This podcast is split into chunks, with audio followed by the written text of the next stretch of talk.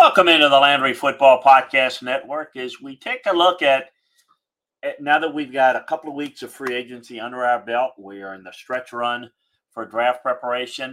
Let's take a look at some NFL teams that, quite frankly, have a lot of work to do. Yeah, there's a lot left to be done and a lot more time, and you don't want to make snap judgments. But we're in phase two of free agency, which parallels draft preparation. And while some teams have done well thus far, and most are wait and see, a lot of work yet to be done. There's still some teams that look like they need to do a lot of work, need to get on the stick um, because the costly phase one of free agency has passed and less expensive signings. And we're going to see what happens with these teams, but some teams that I think need uh, in dire need of improvement. One, the Green Bay Packers. Other than the hoopla surrounding the eventual trade of Aaron Rodgers to the Jets, which I think it's going to happen here within the next oh 18 20 days, not sooner. It's been too quiet uh, on the free agency front. Now they've never been really big free agent hunters, shoppers, but they haven't made any significant additions to a team that slumped from three consecutive 13 win seasons to falling out of the playoffs. Um, they lost Allen Lazard to the Jets, top tight end Ron Utonyan to the Bears. So to me, losing those two guys, it doesn't mean you have to sign somebody, but not signing your own guys are a problem. Uh, they battled injury problems on the offensive line. They need help there. The defense underachieved as well. It struggled against the run. It was number 26 in the league, and the pass rush ranked 22nd in the league in total pressures. The midseason loss of the best pass rusher Rashan Gary, who had six sacks in the first five games, due to an ACL injury, was a major factor to that. Now the Packers are chasing the Vikings and the Lions in the NFC North, and the Bears are on the rise. So we'll see uh, what are the next steps. Get the Rodgers trade finalized. Look, if they're able to get the haul in for the draft picks that they want and have a good draft, it's a different story. We're not saying that it's a bad year and they've done a bad job. It just means there's a lot of work left to be done uh, at this point. As the Jordan Love era begins, we'll see what they can do and put maybe some veteran receiver or two to replace uh, Lazard and Cobb. We'll see. Uh, Christian Watson, Romeo Doubs are good players.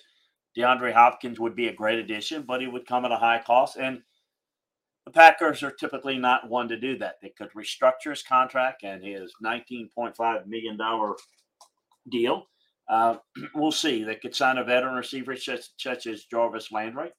I don't know that they're again inclined to do that. I think they look at this as maybe uh, let's build young with a young quarterback, and I think we're going to see them take that approach. But we'll see what they can do and see how competitive they can be.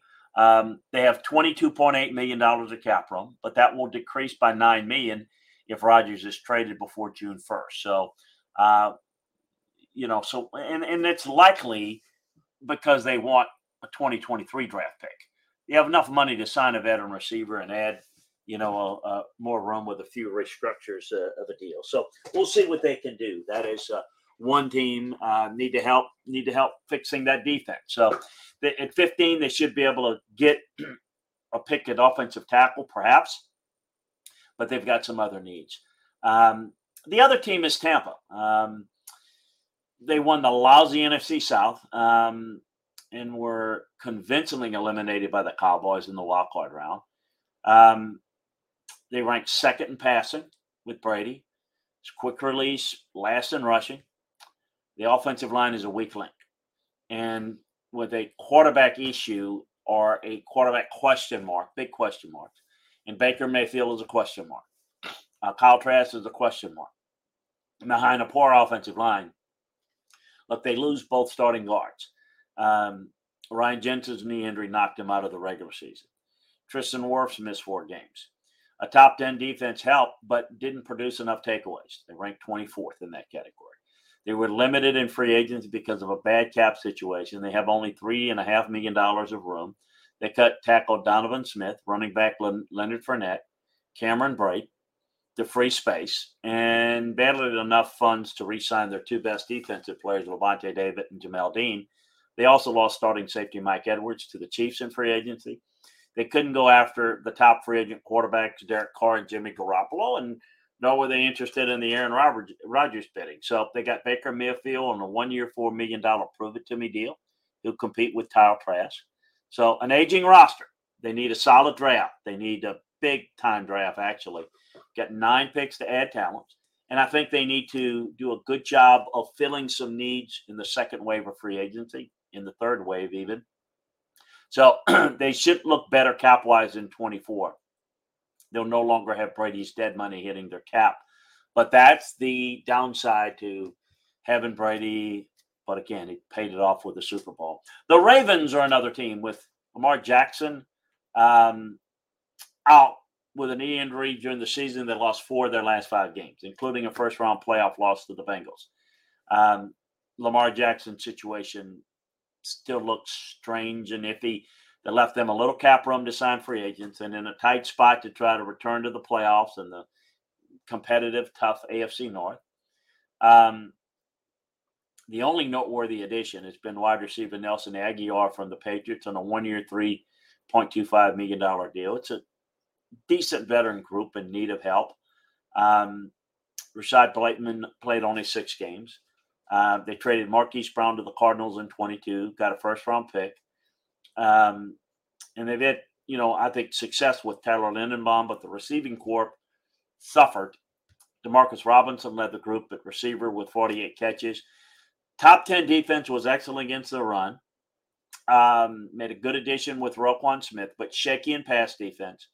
So, look, they averaged 25 points per game with Jackson in the lineup, getting that deal done, keeping him healthy, putting some playmakers at receiver around him um, is where I think it is absolutely needed. And again, a division that's only going to get more and more competitive.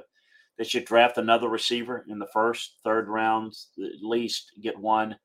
I think that's um, I, I think that is uh, a, a, a imperative for a team that uh, expects to compete. Uh, the other last team I'll mention here in this list, and it's not a complete list, but these are the teams that jump out at me the most, is the Washington Commanders. It's messy with the ownership. Let's just start there. The quarterback situation doesn't inspire any sort of confidence, quite frankly. Uh, Jacoby Brissett, um, you know, is Sam Howell you know, just can't get real excited in that division where you've got the Eagles and the Cowboys that are good and the Giants playoff good. Looks like the fourth best roster in the league to me. Uh, now they've got the third ranked defense, dominant front four, made several big moves in free agency, re signing Daron Payne. Remember, re signing your own is people, people don't give credit to that. That's big. They had kept the best pair of defensive tackles together. Jonathan Allen was just outstanding again. They fortified the offensive line. That was, I thought, struggling in pass protection. 48 sacks allowed. Uh, they signed the right tackle Andrew Wylie from the Chiefs and the Giant center Nick Gates, who can also play guard. They have $3 million in salary cap room remaining. So more space must be created to sign the team's eight draft picks. And they have the funds to cover the remaining players when everybody on the roster counts in September. So that includes players on IR and practice squad. So they need to add more help on the offensive line. They should draft a tackle or guard early. Um, possibly you can push 31 year old left tackle Charles Leno uh, and with a young guy and, and move on from him. They, uh, you know, I think that um, a young guy in the interior uh, is something that they'll absolutely look at too. Um, you've got an offensive line that is very weak behind uh, in front of a quarterback situation that's not very good. They also may draft a tight end. Logan Thomas is 31 years old. They need playmakers for a young quarterback. So uh, they've got to draft really well. Everybody has to, I know, but it's a tough NFC East. Uh, it's a new ownership coming in. We don't know how that's going to play out exactly and when. But I think it's a pivotal year. Eric Bieniemy's new quarterback. I, I wonder if um, if they take a chance on a quarterback. So you got quarterback problems. You got an offensive line problems. You don't have enough weapons for the quarterback, particularly a, a tight end. Uh, so I think this team can make some market improvements if they fill some of those spots, but I still think they're looking up at everybody in the NFC. So those are four teams that kind of jump out at me as teams that um, really need to finish strong, or else I would say that it has been a pretty disappointing offseason for all of these teams for various different reasons that I went into. A reminder you can get more detailed breakdowns of all the NFL, all the teams, all the players, all the coaches, all the schemes uh, over at LandryFootball.com. Take advantage of the scouting season offer. It's the best deal we got going. It takes you through 12 months. It, you can get uh, the rest of the scouting season, the, the, this business season, recruiting, free agency, the draft, college football, spring practice, you name it, we got it at LandryFootball.com. So check it out. Try it out for a month or six months if you don't want to try the scouting season offer. It's just that the scouting season offer is the best one. It's the cheapest one, uh, and it's for 12 months. So it's the best deal we got going. It'll take you all the way through next football season. So we encourage you to give it a try. Subscribe, like, and share the Landry Football Podcast Network wherever you get your podcasts so you don't miss any of our football shows. Spread the word about LandryFootball.com and the Landry Football Podcast Network, if you would. See you over at LandryFootball.com and see you back here on the Landry Football Podcast Network as we'll be bringing you more and more breakdowns of this great game of football, college and NFL, from a coaching, scouting, and a front office perspective. But for now, we bid you adieu. So long, everybody.